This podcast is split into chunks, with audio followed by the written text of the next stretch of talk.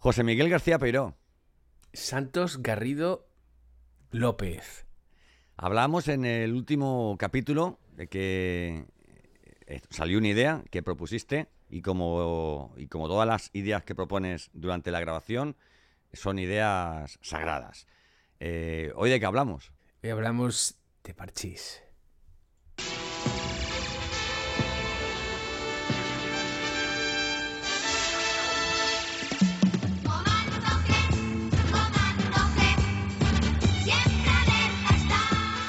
Y todo esto viene, y todo esto viene porque hay un documental de, de Netflix que se llama Parchís, el, el documental, ¿no? Y que tú habías visto, me, Sí. me aconsejaste que lo viera y oye, y, y- y lo estuve viendo ayer y bueno, tengo hasta notas. Y tú también tienes notas por lo que he visto, ¿no? Yo tengo siempre notas. ¿Qué te ha parecido? Lo más importante es, ¿te ha gustado? Me ha gustado, me ha gustado por muchas razones. Primero, porque me lleva a muchísimos años atrás, ¿vale? Nosotros fuimos nostalgia, hay nostalgia. coetáneos de, de Parchís. Y luego además porque está bien hecho, está bien hecho. O sea, a veces se puede hacer un, un producto con algo que en principio parece una cosa sencilla, pero es que de sencillo nada, y hay una, una historia, ¿verdad? Y es de la que queremos hablar. Yo creo que no es que esté bien hecho, es que está muy, muy bien hecho. De hecho, la, la cuestión es que cuando hablamos en el, el podcast anterior de la Sociedad de la Nieve, ¿Sí? a mí ya, ya te dije que me pasaba una cosa y es que, bueno, podías poner todo, digamos, toda la épica del universo en una, en una peli y todo, el, y todo el rollo de la, de la salvación y de la confrontación y al final eso no te, no te acaba tocando, no te acaba emocionando. En cambio, algo que, que es tan pequeño como, bueno, qué pasa con la vida de las personas que han sido parte de ese grupo, que en su día, además yo no sabía que había tenido tanto éxito fuera de España, ¿eh? Ni yo, ni No yo tenía tampoco. Ni idea. ¿Qué ha pasado con esas vidas y cómo han ido superando esos traumas que genera todo ese movimiento en una infancia?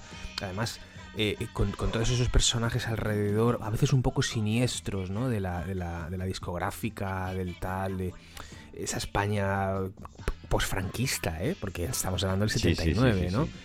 Y, y todo eso está puesto, está tan bien encajado y tan bien puesto, eh, las piezas están bien colocadas en el documental que al final genera una conexión muy, muy, muy, muy potente con, con ideas, con la idea del trauma, con la idea de la superación, con la idea de, Sí. del, del estar en un lugar y, y- y- y, bueno y, pasar ese periodo de fama y de éxito y después encontrarse rodeado de la nada, ¿no? Y, en fin, hay muchas cosas que son muy buenas y que tocan muchas fibras que a mí, por ejemplo, en el, en el- en el- con el- la Sociedad de la Nieve no me pasó, ¿no? Y con, con Claro. esto, a pesar de no ser nunca haber sido ningún fan de Parchís ni nada, pero es que hay una historia humana muy potente. Vamos, vamos, a- vamos a escuchar un poquito más. Bueno, pues no vamos a escuchar más, porque había acabado la canción. bueno, Nada, eh, nada, los tempos nada. mandan. Eh, ¿qué, qué es lo, qué es lo que más qué es lo que más te toca la fibra de toda la historia? Eh, hay algo que, que- que- veo en los personajes, que son los, los cinco tipos, ¿no? Los cinco cantantes, los niños, ¿no? Que, que para mí es muy profundo y es esa, esa, esa, mm, esa capacidad que han tenido todos de reubicarse emocionalmente en una vida, ¿no? Y de, y de, mm, y de haber digerido algo que imagínate, es que era, es que es brutal, lo que ves en el documental es brutal, ¿no? Los viajes que hicieron, la- las- las- los conciertos que tuvieron, la- el éxito fuera de España sobre todo que tuvieron. Y de haber, digamos, reacomodado todos esos elementos que psicológicamente son muy potentes y muy fuertes Claro. y muy, y muy Mm. profundos, haberlo reacomodado en una vida, ¿no? Y eso Claro. se ve sobre todo, lo que más impresiona es, son, es su corporalidad. Para, para ser- serte sincero, cómo hablan, cómo miran a cámara, el- la forma en la que cuentan las cosas, cómo las cuentan, eh, eh, transpira mucha emoción eh, y mucha y mucho, digamos, mucho bagaje, mucha mochila en cada cosa que dicen, ¿no? Bueno, han Y tenido también tiempo, han tenido años para, para, Han tenido años, claro, para y eso por eso ahora asimilarlo y asumirlo, ¿verdad? Claro. Fíjate Igual precisamente que a mí Este documental, Sí, perdona, sí. este documental hecho hace 10 años no habría sido lo mismo, porque no, ellos estaban, me parece que estaban, se hablaban, no tenían una relación, no habían cerrado Claro. muchas heridas, ¿no? Claro, Perdona, sí, sí, perdona. te claro. Igual que, y, claro, de la misma forma que Parchís acabó, digamos, disgregado, ¿no? Porque ya al, al principio había uno de los niños que, que- que se fue porque su madre dijo, eh, mi hijo se va.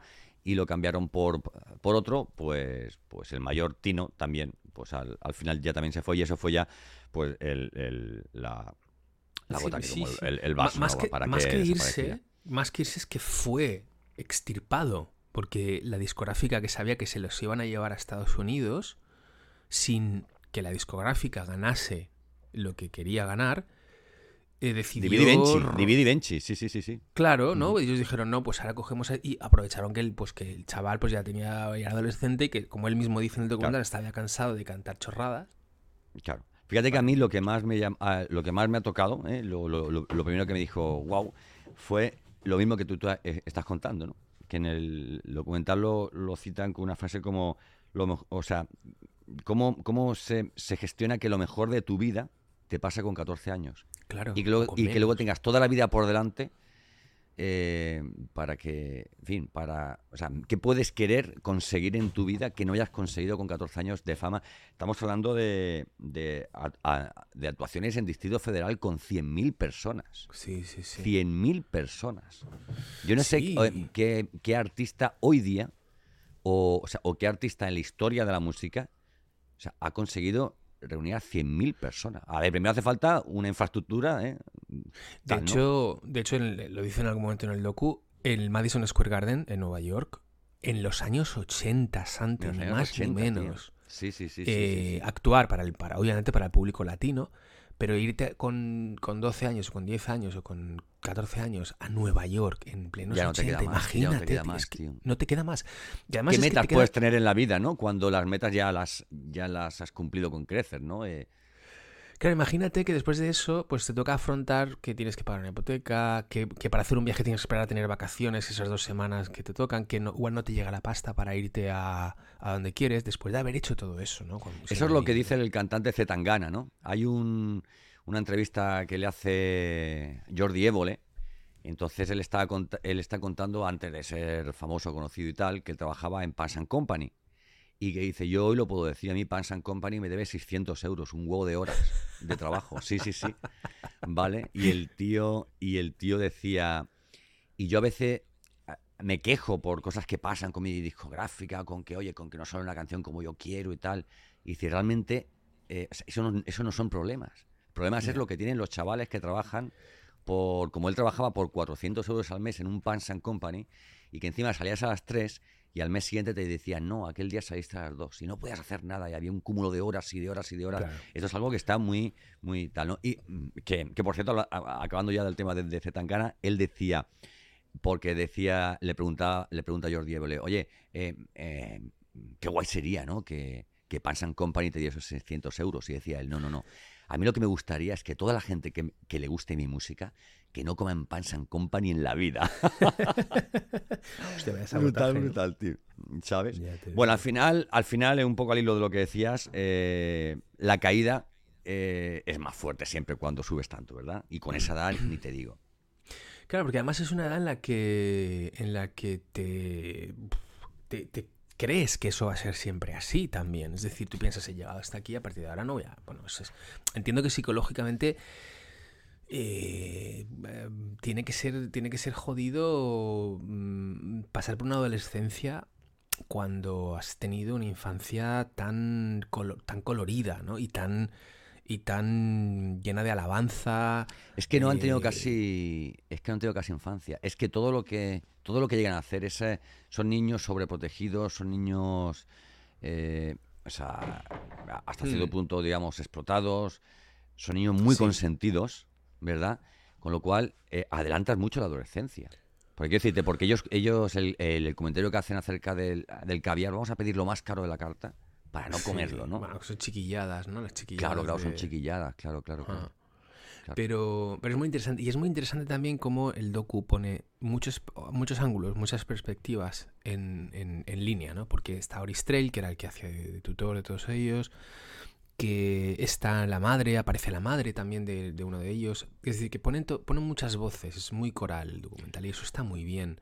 Pero ya iremos a Eh, eso. Vamos a ir por partes. Vamos a hmm, empezar vale, desde el vale. principio. Y el principio es, ¿qué recuerdos tienes de Parchís? Muy, muy buena y de esa época. Y- y- Pues te voy a ¿eh? decir una de esa cosa. época.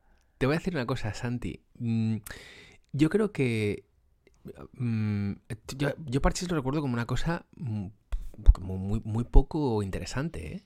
O sea, eh, Comando G, Comando G y, y las canciones que hicieron de las series que nos gustaban, vale, estaban ahí. Pero, pero eran, era una cosa muy repipi, en el fondo, era muy repipi. Y resultaba, o sea, tú venías de la calle de jugar, de pegarte palos con uno y de, y de tirarte y de partirte las rodillas y de no sé qué, no sé cuántos. Y, y te veías en la tele a unos niños bailando con trajecitos Claro. de colores y pues no, no cuadraba. Pero yo qué sé, tampoco... En, el momento, en algún momento lo dice, ¿eh? uno de ellos. Dice, en España era acoso y derribo, ¿eh? En España era, ah, parchís y chis, la burla, el no sé qué, el... Que fuera de España era auténtica veneración, ¿no? Por, por, por ellos. Pero bueno, eso- esto es España. Aquí en cuanto uno es triunfa, en cuanto en cuanto tu vecino se, ca- Claro. se, se cambia de coche, ese se dedica a la droga o roba. Exacto. Esto- No, y es aparte es que este país, de envidias. es- eh, bueno, envidias y el clima. El clima explica muchas cosas. Tú, estás- tú tienes buen clima y tú no estás viendo la tele todo el día. Estás fuera. Pero en, en países como, por ejemplo, Inglaterra, ¿no? Que es, que, es, que es un país donde llueve constantemente, donde no se puede jugar en la calle, los niños están en casa y están viendo la tele. La tele tiene un poder brutal y lo sigue teniendo hoy en día, ¿eh? En Inglaterra, el televisor ya, ya no lo es tanto en las. Yo creo que no lo es tanto en, las, en, las, en los hogares españoles. Pero en, en- países fríos el televisor sigue siendo la- el eje y tiene mucho poder, mucho poder social y mucho Claro. poder Claro. eh, emocional sobre la gente. Y tiene una televisión muy avanzada por eso también, ¿no? Hacen productos muy, Si además muy de una cosa. La televisión no, no se basa en, en- en algoritmos, ¿vale? O sea, las- Claro. la- en la televisión te ponen algo mucho, explotan un personaje, explotan un programa, una serie que en principio iba a ser para dos temporadas, la meten cuatro, porque el- está, o sea, se sabe las visualizaciones, más o menos la gente que está viendo el- el- la televisión en, en su- en sus casas, ¿vale? Por, a través de un informe general de medios que se hace, no sé si es trimestralmente o tal, ¿vale? Pero, pero lo malo hoy en día es, es que en Internet sí que hay algoritmos. O sea, cuando un vídeo se ve mucho, o sea, tú imagínate, hoy día, parchís. A ver, no, imagínate que en los años 80 hubiera eh, existido Internet. Pues tú lo estarías viendo eh, a todas horas ¿eh? en, en Facebook, en Instagram, en TikTok, ¿vale? Porque algo que se ve mucho, pues ¿qué le interesa a la plataforma? Que tú estés mucho más tiempo ahí, con lo cual el algoritmo te lo presenta y te lo presenta y te lo presenta.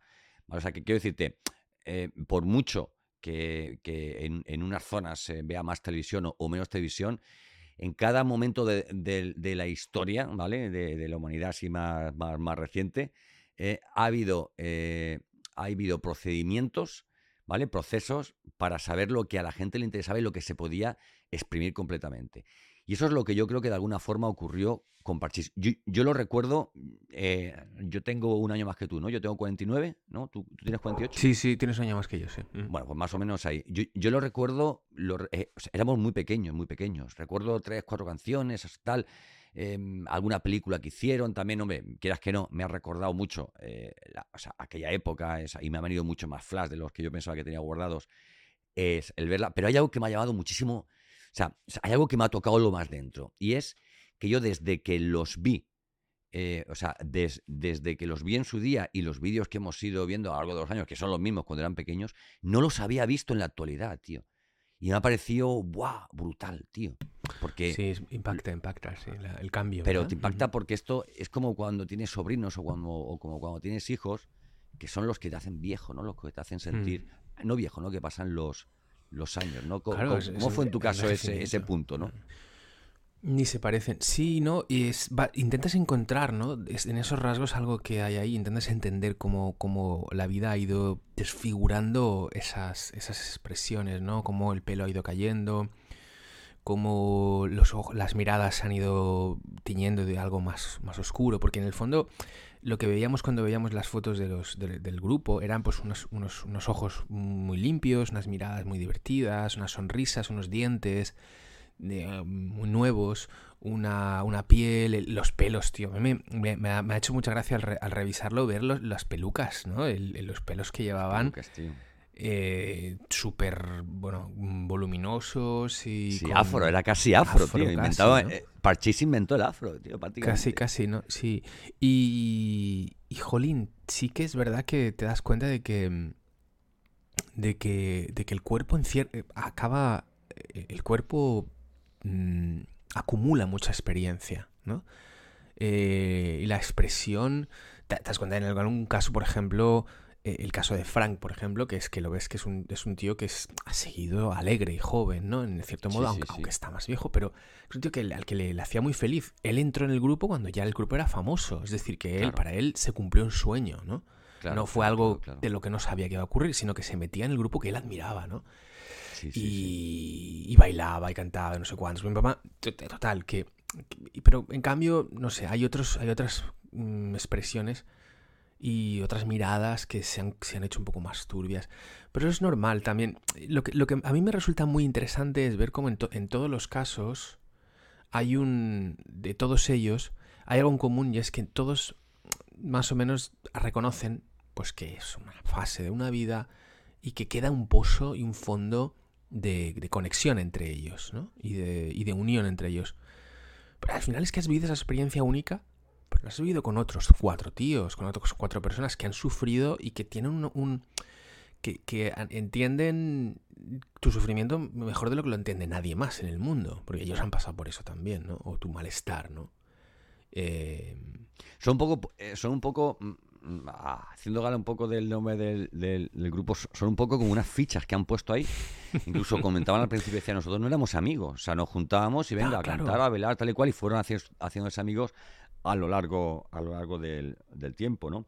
Eh, se dice mucho, a ver, se habla mucho de que en estos casos eh, estos, estos artistas súper jóvenes o estos, estos grupos que cuando ven que, oye, que se puede sacar dinero de ahí, entonces, bueno, pues son, en fin, son sobreexplotados, digamos, de alguna forma, o, se les quita su infancia, o tal, ¿no? Me llama mucho la, me llama mucho la atención el tema de los cumpleaños, ¿no? O sea, como hasta que, hmm. hasta que no llega Jorge Berlanga, los niños no celebraban sus cumpleaños. Iban en un avión el día de su cumpleaños y nadie le decía, como decía la chica, decía, es que a mí nadie me felicitaba el cumpleaños. Íbamos en el avión el día de mi cumple y... eran currantes, ¿no? Eran currantes y ya está. Eran currantes, tío, eran ah. currantes, tío. Ah. Es que tú llegas a tu curro y, hmm. y, en la, mayoría, la, mayoría de los casos, tío, es que no... Eh, o sea, no te Piensa también que en aquel momento, claro, en aquel momento tener 14 años ya era sinónimo de decir, si no te gusta estudiar, trabajas, ¿eh?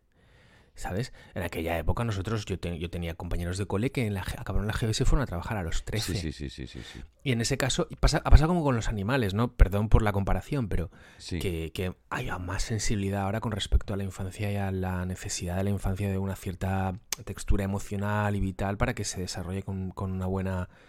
Eh, que, que funcione bien y que sea sano y saludable el, el adulto eh, pero en aquel momento, igual a los chiquillos, pues nada, los chiquillos dan dinero, pues aquí como, como pones unas gallinas a poner huevos, pues ya está, las pones ahí que pongan huevos y no hay una sensibilidad con respecto a su realidad, salvo en algunos casos, como como dices, ¿no? El, empresario mexicano, ¿no? El manager en México, eh, Berlanga, y luego también el mismo, eh, el mismo Oristrail, ¿no? Que tenía un punto un poco más bueno, pues un poco más familiar, ¿no? Y que se hacía cargo de ellos un poquito más.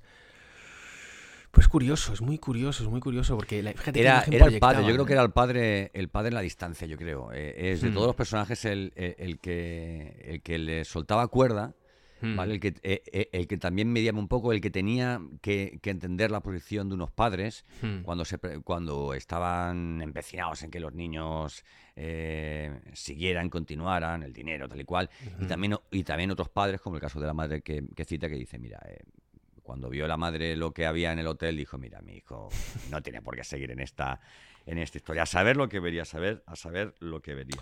A mí pues la, la, la, figura de Jorge Berlanga me llama mucho me, llama mucho la atención porque, eh, como, como en toda historia, tú esperas siempre un malo, ¿no? Y cuando aparece la imagen de la, la, figura de Jorge Berlanga como, como, personaje en esta historia, tú piensas que va a ser el malo, como lo ven al principio. Sí, sí, sí, sí, como lo ven al principio, que si tal es quien trajo a España, no sé si dice, o sea, a Maradona, tal, estaba relacionado con, vamos, eh, tal. Eh, empieza a hablar de lo de, empieza a subir a los niños a, jets privados, tal, pero es conforme va contándolo, te vas dando cuenta de que es realmente el que, el que, eh, el que dignifica un poco la labor que están haciendo, introduce también a los padres ¿no? en la ecuación, decir, oye, venir, disfrutarlo esto, ellos no tienen que viajar solos, eh, disfrutar vosotros también de esta experiencia por lo que dure, ¿verdad? Claro, Claro, claro. Em, sí, sí, sí, así es. Lo que, lo que pasa es que em, a mí me parece muy interesante cómo han planteado en el documental el tejido narrativo de, por un lado, em, la, la, discográfica Belter, Ignacio Janer, como el tío que al final acaba siendo, digamos, acaba habiendo un, enfrentamiento y un, conflicto de intereses. Sí. ¿Cómo han puesto todos los elementos de, digamos, en, en pugna los han puesto de una forma muy, por lo menos aparentemente, muy equilibrada, ¿no? No, no, no percibes que haya unos malos malos o unos buenos buenos, sino que pues al final eh, todos tienen parte de, razón a la hora de hacer lo que hicieron, o con más o menos nobleza o con más o menos dignidad, pero parece que en todos los, en todos los, parece que lo bueno del documental no es mira cómo explotaron a estos niños, pobrecitos, no es esto, ¿no? Sino mira lo que pasó y cómo pasaba esto en una, en una España en la que de repente un grupo de niños empieza a ser un auténtico mm, una, catapulta y un, y un, de fama y una y, un, y una, gallina de huevos de oro, ¿no? Sí, sí. Y cómo se gestiona desde la España que tenía pues a, a Marujita hasta la ¿cómo se llamaba? Sí, sí, a Isabel Pantoja, tal. sí, bueno, era muy folclórico, em, todo muy folclórico. Exacto, muy folclórico y, y, que tenía pues todo una estaba todo muy encorsetado, ¿no? Dentro de esto.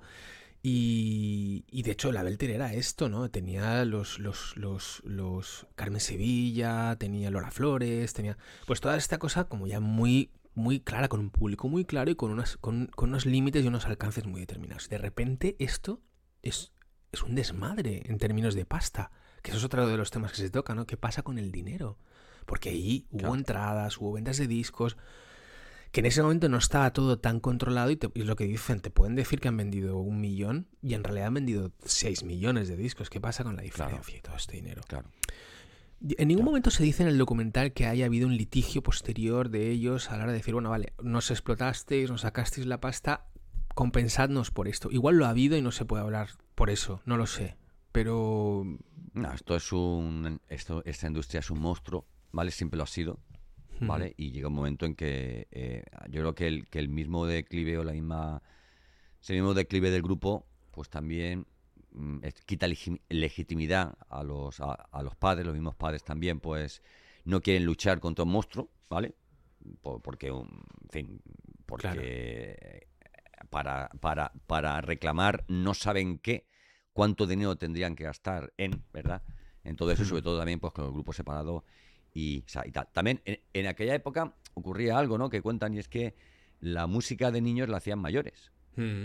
¿Vale? Eh, y, o sea, y claro, fueron el primer grupo de, niños que hacían música de niños, que era yo creo que mucho más fácil conectar, ¿no? Sobre todo en el directo, ¿no? Porque no le mismo verte a un señor de, de 50, 60 años cantando una canción, no sé, vamos, de cualquier serie, de dibujos animados que ir a un concierto, ¿verdad? Igual que van tus padres, que van tus hermanos mayores, ¿verdad?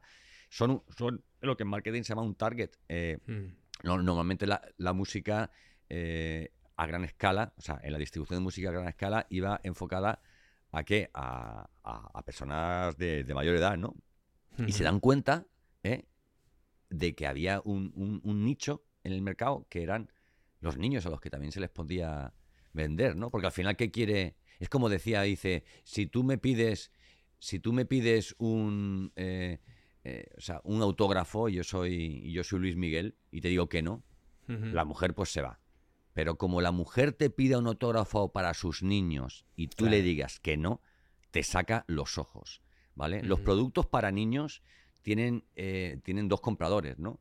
El niño, que es lo que se llama un, un, un influenciador, y la madre que es la tomadora de decisión, ¿no? Con lo cual es un producto realmente perfecto, ¿no? Oye, por cierto, hablando de otros grupos, me llamó mucho la atención lo de Paulina Rubio. muchísimo, muchísimo. Yo no sabía que estaba en ese grupo, ¿cómo era? ¿Treviche? Eh... Timbiriche. Timbiriche, Timbiriche. Timbiriche. ¿Verdad? Y la ves ahí con esa carita y tal, y tú dices, ya. Ya ves, ¿eh? Y además ahí como medio ennoviada con el otro, ¿no? Y como enamorada y todas estas cosas. La única de todos, de, de, esos dos grupos, es la única persona que, eh, que, consiguió que su éxito fuera mayor del que había conseguido. Aunque Timbiriche, porque cuenta, no llegó al éxito de, al éxito de, de Parchís, ¿no? Pero fíjate, eh, es la única persona que, que no, lo que decíamos al principio, ¿no? Que lo mejor de su vida no le pasó con 14 años, pese a que pensara que sí, ¿no? Luego esa carrera prosperó y, y, bueno, ya ha tenido sus picos, pues que entiendo que Paulina Rubio ha sido muy escuchada en el mundo, ¿no? Te guste más o te, o te guste menos, ¿no? Es curioso viendo el docu también toda la estética, ¿no? Toda la estética de, del grupo, de Parchís, y era una estética súper cuidada, o por lo menos muy acertada. No sé. Sí, yo no sé hasta Incluso el dado, el dado, el dado. El tema del dado es fundamental. ¿Cómo, cómo, cómo, cómo, cómo metemos a un elemento más, tío? El dado. Que además puede ir de blanco, del negro, de tales. Claro. Pero bueno, eso yo recuerdo, yo recordaba eh, los colores, ¿no? Que cada uno iba de un color. Ya está, no, no recordaba nada más. Pero al volver a ver las imágenes y ver el, todo, todo las que llevaban las Converse de color blanco, llevaban unos chandals chulos. Em, y luego había como mucho cambio de vestuario dentro de los espectáculos que ellos hacían, a pesar de ser muy, muy limitado en términos de. Pues bueno, pues me imagino que en aquel momento el escenario era el escenario, cuatro luces y un poco de humo y ya está, ¿no? Pero em, estaba muy cuidada la estética. A pesar la imagen esa de humo la imagen esa de humo que sale, que se están los niños como ahogando, que es como... Que están ahogándose, ¿no? Sí, sí, que era ahí los niños mirando y diciendo, tío, esto qué fuerte es. Claro, Sí, sí, sí. Pero es, chula. Yo la veo ahora y pienso, tuvieron un buen ojo y tuvieron una buena forma de, diseñar todo, todo, el, todo el aparato de, corporativo de imagen. imagen al final era una empresa, ¿no? Eh, una, me fijé en cosas, detalles que no había fijado nunca, por supuesto, como que las, las, los chandals tenían cada uno un motivo diferente, uno iba en las mangas, otro iba en el pecho, tal. Entonces que estaba bastante currado, no era una cosa... es un eh, producto que crea Belter, lo, lo han realmente ellos. Ellos dicen, estos niños van, a, van a meterse en estas, en estas cápsulas, ¿vale? Que hemos creado. Y si no hubieran sido esos niños, hubiera funcionado igual el producto. Si hubieran escogido otros cinco niños diferentes. Sí, pero piensa que los perfiles estaban muy definidos y también abrieron un camino en el, en el universo o, recuperaron esto.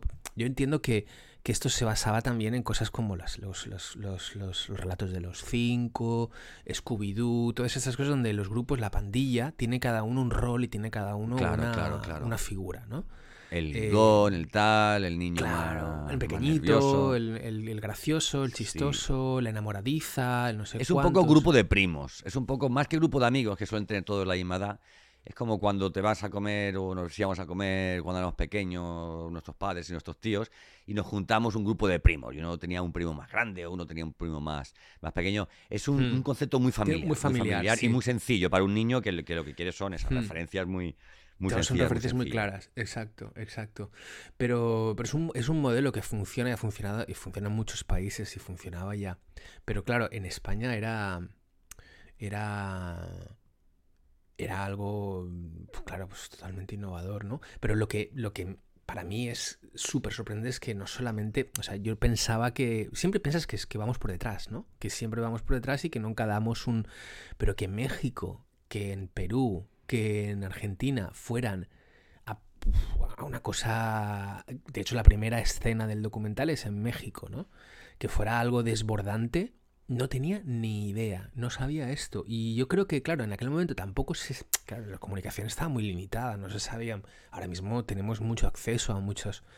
La comunicación está muy extendida, ¿no? Al menos una, una, una, una forma de comunicación, no necesariamente la más saludable, pero... De todas formas, en, en, en esa época si recuerdas, eh, hay, hay muchos cantantes que eran famosos en España, pero que donde de verdad eran, eran, eran ídolos, era en... ¿Ídolos?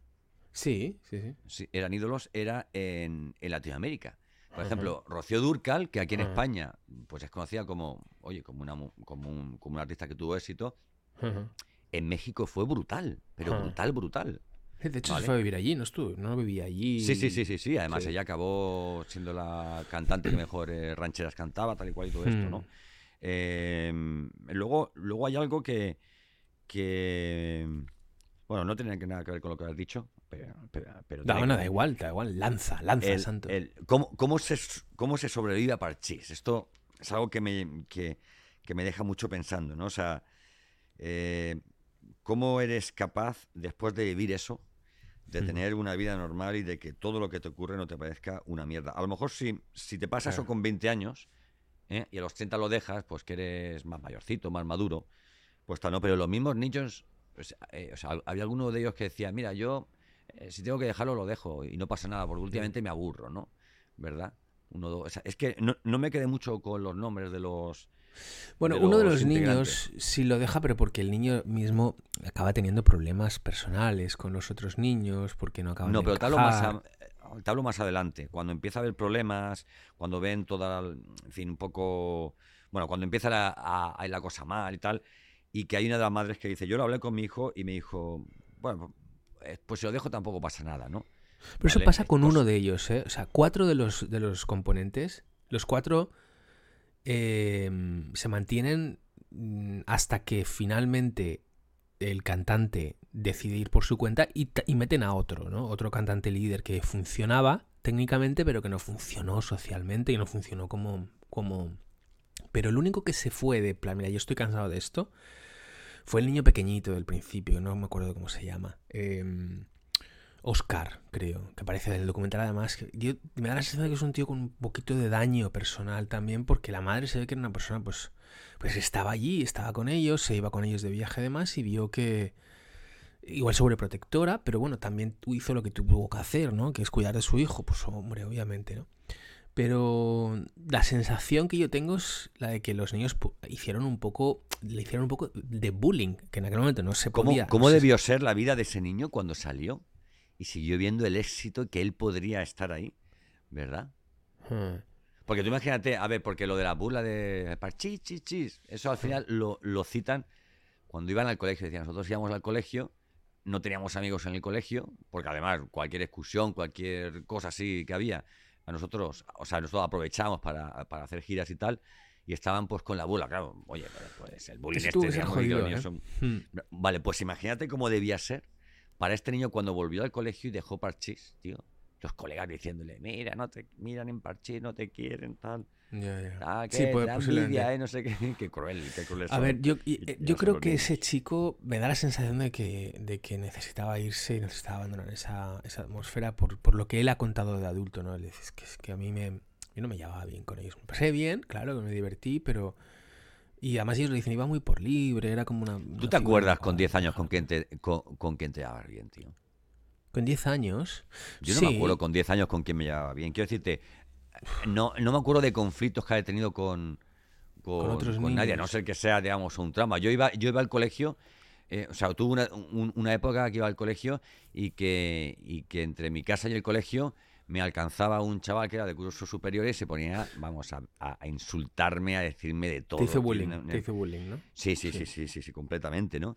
Y Era, era, hasta- eh, sí, era, era, yo creo que a todos, esto pa- pa- le ha pasado a todo el mundo, ¿no? Le ha pasado, yo creo que a, no creo que haya nadie en este mundo que no se haya sentido eh, abusado en algún momento o avasallado por alguien sí, sí, sí, más o menos, obviamente con más o menos intensidad, ¿no? Pero... Un día me di la vuelta y le, y le planté cara, hmm, ¿sabes? Y hoy en día, cuando nos vemos, nos damos un abrazo, un abrazo sincero ah, además, sí, ¿no? Mira, Sí, sí, sí, sí, sí. El Atila, el Atila. Si me está escuchando, el Atila, que es uno. Qué nombre, ¿no? el El bar, el bar, el Atila. No, Ah, que tenía a un su padre lo llamaban el Atila y él, y él es el, el Atila el, también. el ¿no? Atiza, ¿no? Era, era- él era el Atiza. El Atila era, sí, sí, sí, sí. Em, Bueno. Más cosas. Más cosas. Dime, dime. Tira, tira, arranca. Tira de notas, Santi. Vale, tira de notas. Eh, más cositas que, que, en fin, que quería... Las letras. Hay, un, hay, hay una canción que ellos tienen que me tomé, que me tomé nota de la letra de, de una línea que era nos haremos un cubata Mm. muy bien preparado con hielo y ginebra. ¿Qué te parece? ¿Qué te parece? Muy, ¿Cómo muy te fuerte, quedas? tío. ¿Cómo te ¿Cómo quedas? te quedas? ¿Y cómo sigue? Y fumaremos un cigarrillo a media. Y fumaremos un cigarrillo. Exactamente, exactamente. Claro. En Claro. la película, a ver, yo entiendo que en la película, la época que era, que tal, pues salen ahí los tíos fumando al lado de ellos, tal y cual, todo, todo el rollo ese. Por ahí, por aquella época se podía fumar en los aviones, Ujú. ¿sabes? lo En todas partes. Se puede fumar en todas partes. Imagínate, hasta la consulta del médico y hasta el médico fumaba delante Y de ti. hasta el médico fumando. Y tu profesor en clase. Yo recuerdo. Cómo fumaba eh, eh, el profesor en mi clase en el colegio. ¿Cómo se llamaba? Mi tu profesor de ¿Cómo se lengua. Don, Don, Jo- don José María. Don José María. Y don el José María cogía, el- cogía el cigarro con el pulgar y con el índice, ¿eh? lo cogía por la boquilla, y con el dedo índice ¿eh? tiraba la. Le daba a la, a la punta del cigarrillo y tiraba la ceniza al suelo, tío. Con el meñique. Con- da- da con el meñique. Con, Ah, con el meñique, sí, sí, sí. Qué mafia. ¿sabes? Don. José María, tío. Brutal, brutal, brutal. En fin, Mm. son, son. eh, Era, era otro momento. Bueno, también esta letra ya fueron cuando intentaron no ser tan ñoños y tal. Y también viendo un poco que el, que el, que el niño este. Crecía. Pues dejaba de ser niño, que se le metió Claro. una madre en el armario de la habitación del hotel. Por Dios, qué fuerte. Eso es muy curioso también, todo el tema de la, de la sexualidad entre, entre ellos y a medida que van creciendo con los fans, con las fans, con los, con los... A mí me impresionó mucho, como a todo el mundo, este comentario que hace una, la, la Yolanda, ¿no? Los Sobre señores adultos. los señores adultos. mayores. Sí, sí, sí. Que le decías, la, la madre le decía, no te sientes en las rodillas de las, de los, en las piernas de los, de los señores, tal, porque ya mm, como niña no veía ningún peligro en esto, pero claro, había... Y se comentaba, ¿no? Esto de que las niñas empezaban a Decía, estar pero pues, ¿qué malo graciosas". hay en que yo me sienta ahí? Claro, no se lo vas a explicar a niña, mira, niña.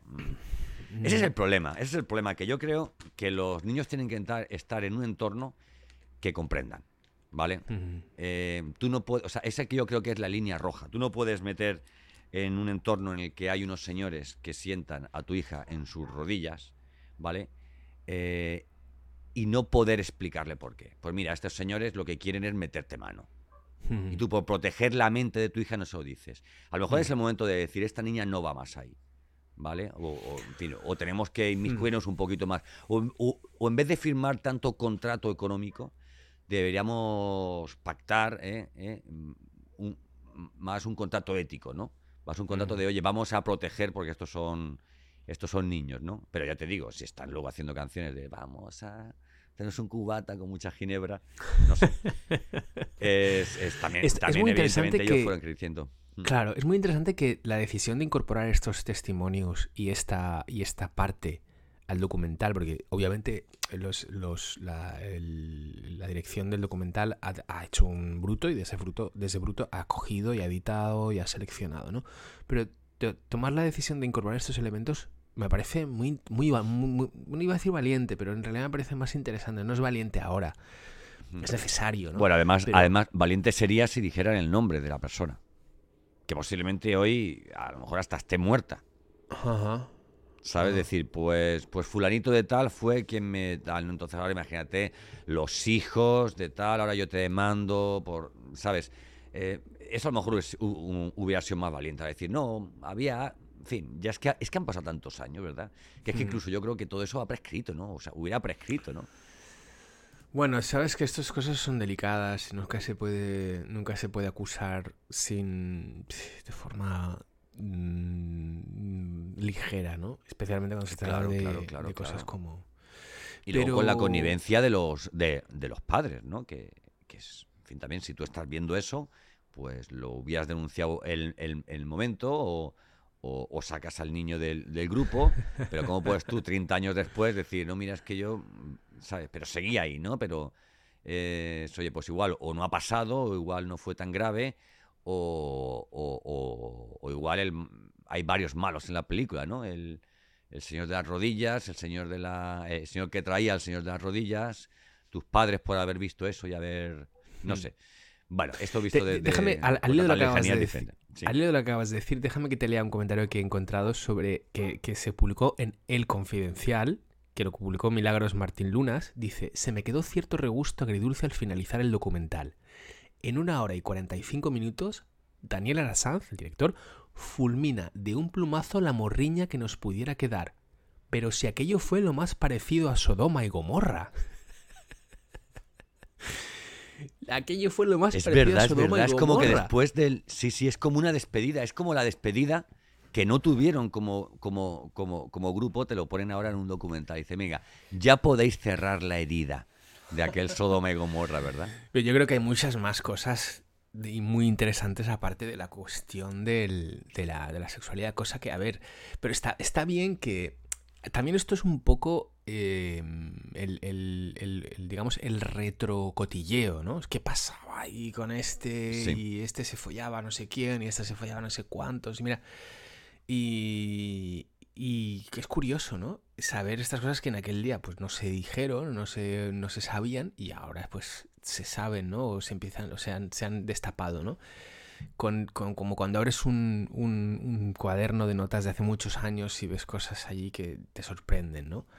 Eh, pero es curioso, no ha tenido una gran crítica el documental y a mí me parece un documental, yo creo que es un muy buen documental, yo creo que es un buen buen documental. Eh, creo que está muy bien construido. Además se hizo a partir de un crowdfunding, que eso está también... Es muy interesante que, que, la pelea del director haya sido precisamente la de llevar a cabo este documental y hacerlo pues con la ayuda de, intervención de donativos, ¿no?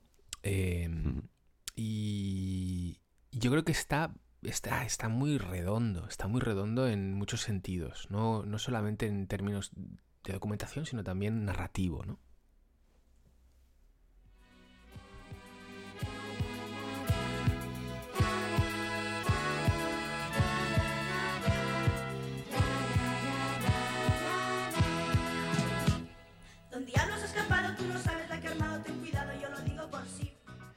¿Cómo te quedas, Santi? ¿Cómo te quedas? ¿Cómo te quedas, eh?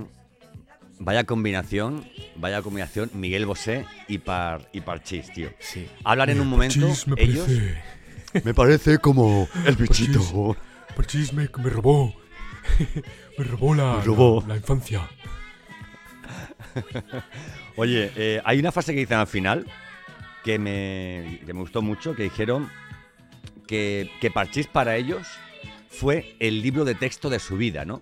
Tanto por lo relacionado con, que no iban tanto al colegio, ¿verdad? Como que realmente... Esto es como cuando dicen, la, verdadera universidad está en la calle, ¿no? Este fue el libro de texto de su vida. yo, yo, yo, quería ser como, eh, yo quería ser como Parchís, ¿no? Oye, me llamó mucho la atención, me, me, dio mucha pena lo de, lo de Tino, tío.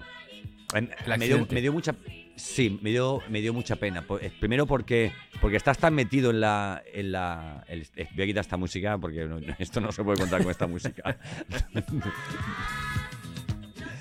me llamó mucho la atención porque, como él lo cuenta, a ver, es, ya ha llegado ya un punto del, del, del, del, documental en que, en que, bueno, en que te da cierta cosita, oye, pues, oye, que no se hayan reencontrado, que no en fin, que no hayan arreglado esas, Porque sería una forma muy perfecta de cerrar el círculo, ¿no?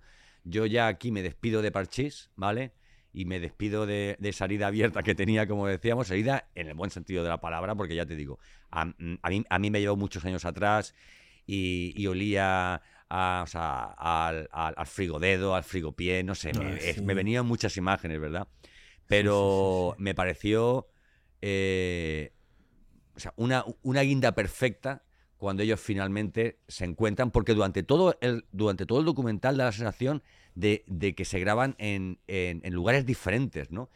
¿Eh? Y que no va a haber al final un, reencuentro y cómo al final se habla de que, de que pese a todo, pese a esas, pese a esos... Eh, esas cosas de la niñez, esos cabreos, digamos, más infantiles de la niñez, esos prejuicios que tenemos sobre amigos, cuando ha pasado el tiempo, pues dices, oye, que esta persona ha tenido un accidente y es cuando vuelven a conectar y cuando se dan cuenta realmente que, que Parchís a nivel personal para ellos sirvió, aunque, aunque solo hubiera servido, ¿vale? Para, para que años más tarde alguien a, que, a quien tú le tienes un resquemor, sufre un accidente, te pongas en su lugar ¿eh? y quieras darle tu apoyo y tu cariño, devolverle eso, ¿no? Yo creo que sería un buen premio para, para Tino también ver, ver, ver que de alguna forma, de una forma silente, habían estado habían estado ahí, ¿no? Detrás, ¿no? No sé, igual me ha enrollado un poco, ¿no? No, no, no. Yo, yo, tengo la sensación de que hubo, de hecho, uno de los, uno de ellos, el em, habla de que, de que se perdió la conexión entre ellos completamente. No creo que entre, de todos ellos, pero sí con él, ¿no? Con Tino, se ve que no hablaban ya y estaban desconectados. Y que cuando el accidente se produjo, pues no respondieron. No respondieron, uno de ellos dice, yo no respondí bien y me siento, creo que fue, no estuvo bien por mi parte no responder. Después sí reconectamos, ¿no? Em, y, que, Yolanda habla de que... De que Yolanda habla de que él se sub- de que no se victimiza y de que oye, tira para adelante y ya está, ¿no? Y él mismo también lo dice. Yo me da la sensación de que es un tipo. A mí el que más curioso me despierta es este tío, porque me generaba un poco de repugnancia con este aspecto un poco chulo que siempre tenía y, y un poco arrogante, ¿no? Cuando lo veías en la tele y demás. Y que y se nota que es un tío con un ego, ¿no? Potente, ¿no? El, el Tino, ¿no? Y después con el tema de haber intentado hacer su carrera en solitario, la mili, se lo... Bueno, en fin, todo esto ya es una narrativa, pero La puta es- mili, la puta mili. Historias de la puta mili. Una más, Pero bueno, el tío más. parece que se reinventa, eh, digamos, personalmente, que coge las riendas de su vida y que dice, bueno, pues hay que currarse, curra y ya está, no pasa nada. ¿Y qué vamos a hacer, no? Y bueno, en fin, es también admirable, ¿no? El poder, el, el no caer en, en- en la depresión estéril, ¿no? Porque la- obviamente hace falta en ciertos momentos de la vida caer en, baja, en bajada, ¿no? Y llegar a tocar fondo. Y hace falta pasar por unas fases depresivas quizá para, para recuperar tu, tu norte y, re- y re- y redefinir dónde estás y qué quieres, ¿no? Pero bueno, está muy bien también pues que eso pase y que sea, mm, bueno, pues una puerta hacia otro Claro. lugar, ¿no? Ya te digo, han tenido muchos años para, para olvidar. Habrá algo que no habrán olvidado, que a mí no se me olvidará en la vida y que, y que, y que algo parecido he vivido yo. Y es esa, esa, esa imagen que describía la madre cuando hablaba de, hablaba de que en el pabellón azteca en México, ¿vale? Que iban a ir seis- con una capacidad de 6.000 personas, fueron 10.000, que era con una especie de carpa y que llovía el sudor supurado. en La condensación, ya que, que la fuerte. condensación. A mí eso me pasó en Conil. Me fui a una despedida de soltero hace muchos años y en Conil ponían, no sé si lo seguirán poniendo, en verano ponen una especie como de carpas y cada carpa pues tiene un tipo de música, una, una cosa bastante guapa, ¿no? Y en, y en y una de las que estábamos, estábamos ahí bailando tal y cual, ahí tomando nuestro, nuestro cubadito y tal. En, en la despedida empezamos a notar eh, en las manos como, como, como, como lo típico, ¿no? Que tú estás así, por ejemplo, porque cuando estás en vertical, eh, la mano, o sea, en, eh, en- en- en vertical no, no te mojas casi de la lluvia, ¿no? Pero cuando te tocabas la cara o algo, notabas como que el delante te escupía. Y tú decías, "Leche". Y yo estoy- eh, entonces, cuando pones la palma de la mano hacia arriba, te das cuenta de que es que cae del techo, ¿no? Y era, Hmm, era bastante, bastante asqueroso. Bastante Claro. asqueroso, tío. Sí, sí, sí, vamos. Imagínate. O sea, imagínate eso en, en- en época de COVID. Es un poco como la, como, como la escena de. mm, Ay, ¿cómo se llama? La, de, ay, estos que son. Estos que son. Vampiros, leche, que sale Wesley Snipes. ah, sí, Em, sí. Sí, la peli esta, leche, ¿cómo se llama? Ah. Buah, no me digas que no nos acordamos cómo se llama esa película No nos acordamos. que Ah. son vampiros y tal. Eh, bueno, pues en esa película, cuando entran en el, en- en el sótano de esa discoteca y cuando suena la música esta, tan, tan, tan, tan, tan, tan, tan, tan, tan, tan, empieza a llover sangre por los aspersores y todo. Ah, pues era una cosa igual, pero con, con su, para mí igual de asquerosa, ¿sabes? Igual creo, creo, creo preferiría que, que alguien me, me- me mojara con su sangre que me mojara con su saliva, ¿no? Oye, ¿dónde habrá más microbios? eh, o, sea, o, o- o sea, o más bacterias? ¿En, en la sangre o en la saliva? Pues depende de la sangre de quién y de la saliva de quién, ¿no?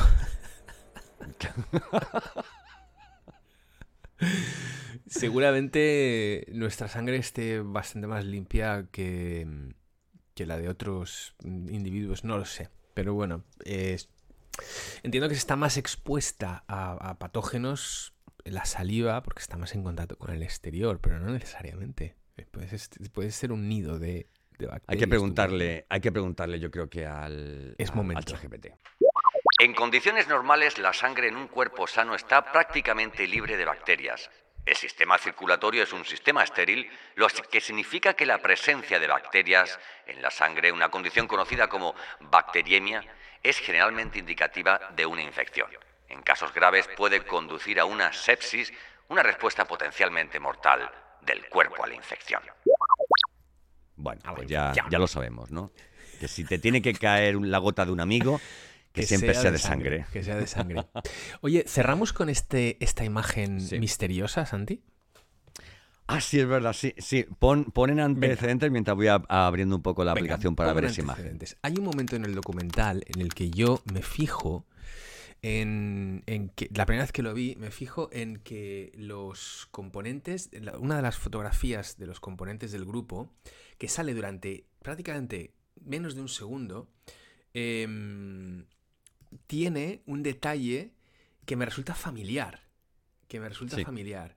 Y, y- y paro, paro, hago un pause, hago una, un, un retroceso, paro y, y pongo el zoom, ¿no? Y veo algo y digo, ostras, qué curioso esto. Fíjate qué cerca, ¿no? Qué, qué cerca de nosotros estaban, ¿no? O, o seguramente habían estado. Entonces, le- se lo dije a Santi. Santi, hay una imagen que creo que te tiene que, te tiene que llamar la atención y que a ver si la ves, a ver si la cazas, ¿no? Es una Vale, foto no en sé blanco si y ves la imagen. Es una foto en negro que hay como un señor con Hay corbata. un señor con corbata, hay una cosa. Vale, quiero que te fijes bien en la imagen a ver si ves algo ahí que te llame la atención. Mira Algo bien, incluso atención. si puedes hacer zoom. eh, de hecho, sí, sí, un minuto, una hora 22, 12, 11. Creo que está un segundo esa imagen. Es un aeropuerto o una, un hangar Sí. de, de algún sitio, ves a los señores detrás y ves a los miembros de la banda. Además es una imagen interesante Sí. porque están los cuatro niños y luego está Oscar, el niño que peor encajó, separado de los otros, caminando como un poquito apartado, ¿no? Y Entonces Yolanda, creo que es Yolanda porque está girada hacia atrás, lleva una Lleva bolsa. bolsa. ¿Qué pone en esa bolsa? Pero es que, como lo estoy viendo en el móvil, no se ve bien lo que ponen en, en esa bolsa, pero en esa bolsa Es que me gustaría que tú mismo tiene lo como un logo, tiene Hay un logotipo. como un, un logotipo redondo. Pone algo, eh, pone Safari. no, no. No. La- el, el- el otro niño de pelo rizado que está a la izquierda de Tino, Sí, también bueno, a lleva la otra. derecha de, de Tino, también lleva esa bolsa. Llevan los dos esa bolsa. Es probable que le les dieran esa bolsa en ese lugar al que ellos seguramente fueron. Pero no puedo ver, no puedo ver. No lo puedes ver, no qué puedo- lástima. no- bueno, te voy a decir no lo que alcanzo a pone. leerlo. Pone A ver, a ver, sí. Es que, claro, la imagen también, el ver el logo es lo que puede hacer, digamos, el, el, el gati- el, el disparar. Son la- como dos la palabras. El, el logo tiene como dos palabras, ¿verdad? Exacto, la primera es don y la segunda es disco. Don Disco, tío. Don disco. Pero debajo, ese don disco que debía ser, no sé si era franquicia en aquella época, pero yo no lo identificaba como una franquicia, era una tienda de discos que estaba, y lo pone debajo, Galerías Elique. Ostras. Galería Seli, que eso está cerca del Gran Teatro en Elche. Está al lado del Gran Teatro. Enfrente, Estaba, estaba. Hostia, yo me acuerdo de esa tienda, es Claro que te acuerdas, claro que Claro, te en. Elche había dos, dos tiendas de Dos disco. Una, una, de una es la que estaba debajo de Radio Elche Muy y la bien. otra era esa, tío. Muy bien, muy bien. Qué Que bueno, qué bueno, qué, ¿Qué bueno. te parece? Que después se pasó, se llamó Oki Discos, ¿te acuerdas? Claro, claro, eso estaba, eso estaba a, a- a un minuto de tu casa, además. Ah, estaba nada, lado de tu 30 casa. segundos andando. Qué bueno. Íbamos qué bueno. todos a Puede la ser el aeropuerto de Alicante, ¿no? Puede ser el aeropuerto de Puede Alicante. ser el aeropuerto de Alicante. Yo creo que seguramente est- estarían por aquí dando tumbos de giras y demás. Y entonces pasarían por la tienda a firmar discos y les regalarían las bolsas que se llevaban ellos. Eh, de, entonces, cuando lo vi, de repente ¡fu! me dio un flash. Dijo, uy, espera, espera, que he visto algo ahí. Y, y era Galería Selique, sobre todo. Y cuando vi lo de un disco, digo, coño, ya está. Esto es, ¿no? Así que mira, Santi, esa es la tienda en la que tú y yo hemos ido muchas veces a comprar discos y a mirar discos y a escucharlos y a mirar las, portadas maravillosas de los, de los vinilos. Que qué gozada era, ¿eh? Ir a una tienda de discos y mirar las portadas y detenerte en los detalles y ver esas fotos y, esas y el, el sobre interior donde iba el disco a veces que tenía un sobre de, de papel, uno que sigue teniéndolo, ¿no? Con las Sí, sí. letras a veces, con imágenes a veces, a veces los, los discos se abrían, ¿no? Pero si estás intentando ver, estás haciendo zoom, estás bu- buscándola. No, estoy intentando ver, estoy intentando ver, porque es que esto hace muchos años. Estoy intentando buscar en, en internet el grupo Parchís en Elche, ¿vale? Ah, a ver si aparece Eh, alguna ver, foto de ellos en Don Disco, ¿no? Sí, sí, sí, sí. ¿te Yo creo que imaginas Disco la- una tienda, La firma yo- de disco, la firma de discos. En la firma. Podría ser, ¿eh? De que, la... que alguien haya estado, que alguien ha recuperado, ¿no? Esto. Podrían haber estado allí, podría haber sido, yo qué sé, igual, igual no, igual pasaron y, y se llevaron unos, yo qué sé, pues unas, unos- unas bolsas con, con regalos o lo que fuera, ¿no? Pero me pega que, pues, pues firmaran discos allí, seguramente para vender discos. A los artistas siempre va muy bien, ¿no? Claro. No, sale nada, no sale nada. ¿Sale? ¿Has encontrado algo? No, no sale nada. Lo que nos vamos a, a salir somos, somos nosotros. Nosotros. Oye, una cosita antes, que que era un tema que se me ha quedado aquí en la, en la recámara. Eh, a ver, antes hacía la, la música, primero la de los niños lo hacían mayores, luego vine- vino este, este tipo de, de- de grupos para los niños y tal. ¿Te has dado cuenta de que hoy día a los niños le gusta la misma música que a los padres? O sea, ves a niñas con 10 años bailando reggaetón, por ejemplo, y aquí nos está, eh, o sea, nos está extrañando que hablaran de cubatas con Ginebra ¿eh? en los años 80, ¿verdad? Eh, y sin embargo, la- las- la- la- los, los niños bailan reggaetón con unas letras que son verdaderamente espantosas, ¿no? En esa línea de que hablamos, ¿no? Sí, a, a veces eh, es curioso dónde ponemos los dónde ponemos la, los límites de lo que es aceptable o nos horroriza o no nos horroriza y sin embargo ciertas cosas Ay, tenemos tantas contradicciones, Santi. Claro. No podemos empezar. Hacemos. Bueno, José Miguel, pues nada, ha sido un placer, ¿vale? Volver a vernos para hablar de Parchís, el documental, ¿vale? Muy recomendable, os lo recomendamos. Igual que 100%, 100%. ¿Vale? Igual que si habéis visto La Sociedad de la Nieve, pues os recomendamos que no la volváis a ver, ¿vale? Porque ya la habéis visto. Bueno, cada uno que ¿vale? haga lo que quiera con eso. Bueno, cada uno que haga lo que quiera. Sí, pero yo sinceramente mm, creo que el disfrute al menos, y quizás porque estamos emocionalmente conectados con ese pasado también y hemos visto esas imágenes otra vez de la- del VHS con ese tracking que no acaba de tal. Sí, sí, sí. Eh, pero bueno, yo creo que, es, sí. que está muy bien construido y desde luego Chapo, enhorabuena al equipo y, y, y además creo que la- la- la- lo han hecho con sensibilidad, a pesar de que en ciertos momentos no era fácil contar ciertas cosas, pero lo han hecho con sensibilidad y con cuidado, ¿no? Vamos a ver si podemos localizar a alguien de, de toda esta historia que hemos contado y lo, y lo traemos en un futuro a UHF. Pues Santi, ahí tienes que lanzar tus tentáculos, que son, son largos sabes. y afilados. De, de ti o de mí o, de cualquiera que, nos escuche a Obama hay, hay cinco personas. Bueno, ¿tienes alguna idea para el, el próximo capítulo? Pues eh, tengo algunas cosas por ahí dando- haciendo run run, pero bueno, ya les, ya les daremos un poco más de forma si, si tenemos la ocasión.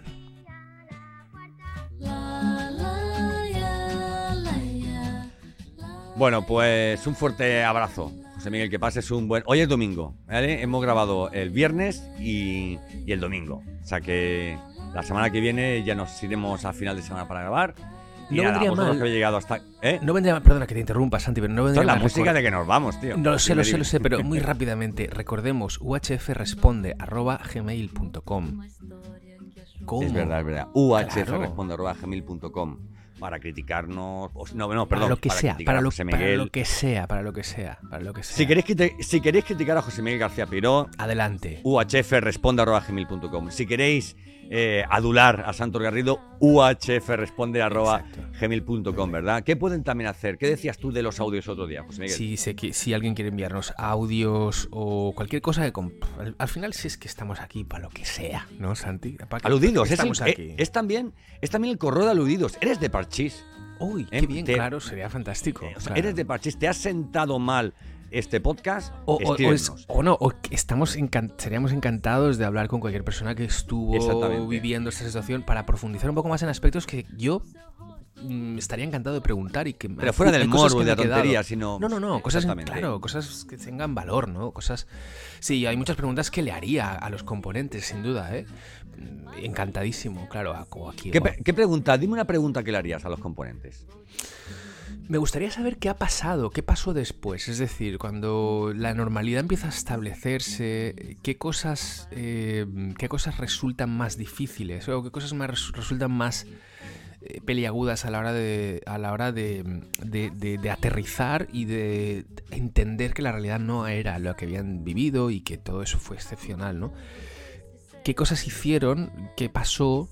Mm, ¿A qué se dedicaron? Mm, ¿En qué momento empezaron a tener una cierta distancia con respecto a ese pasado?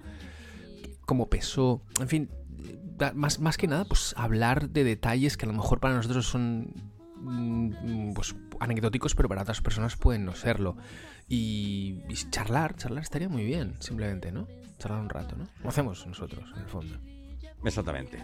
Bueno, eh, a todos vosotros, UH, UHfienses, ¿no? Deberíamos poner un nombre a esta, esta gente, a esta gente que nos escucha. UHfienses, ¿no? UHfienses. Sí, sí. que habéis escogido este podcast, ¿vale? Como, como si fuera la segunda cadena de los podcasts, ¿vale? Muchísimas gracias por, por escucharnos. uhfresponde.gmail.com eh, Y nada, nosotros nos vamos a ir a comer. Yo creo que me voy a comer una hamburguesa por ahí. Voy a Muy jugar bien. con los perros un poquito, Bien. ¿verdad? Yo creo que tú también. Sí, Y, sí. y nada, nos vemos la, la semana que viene en un nuevo capítulo de UHF. Un fuerte abrazo, José Miguel. Otro, Santi, un abrazo.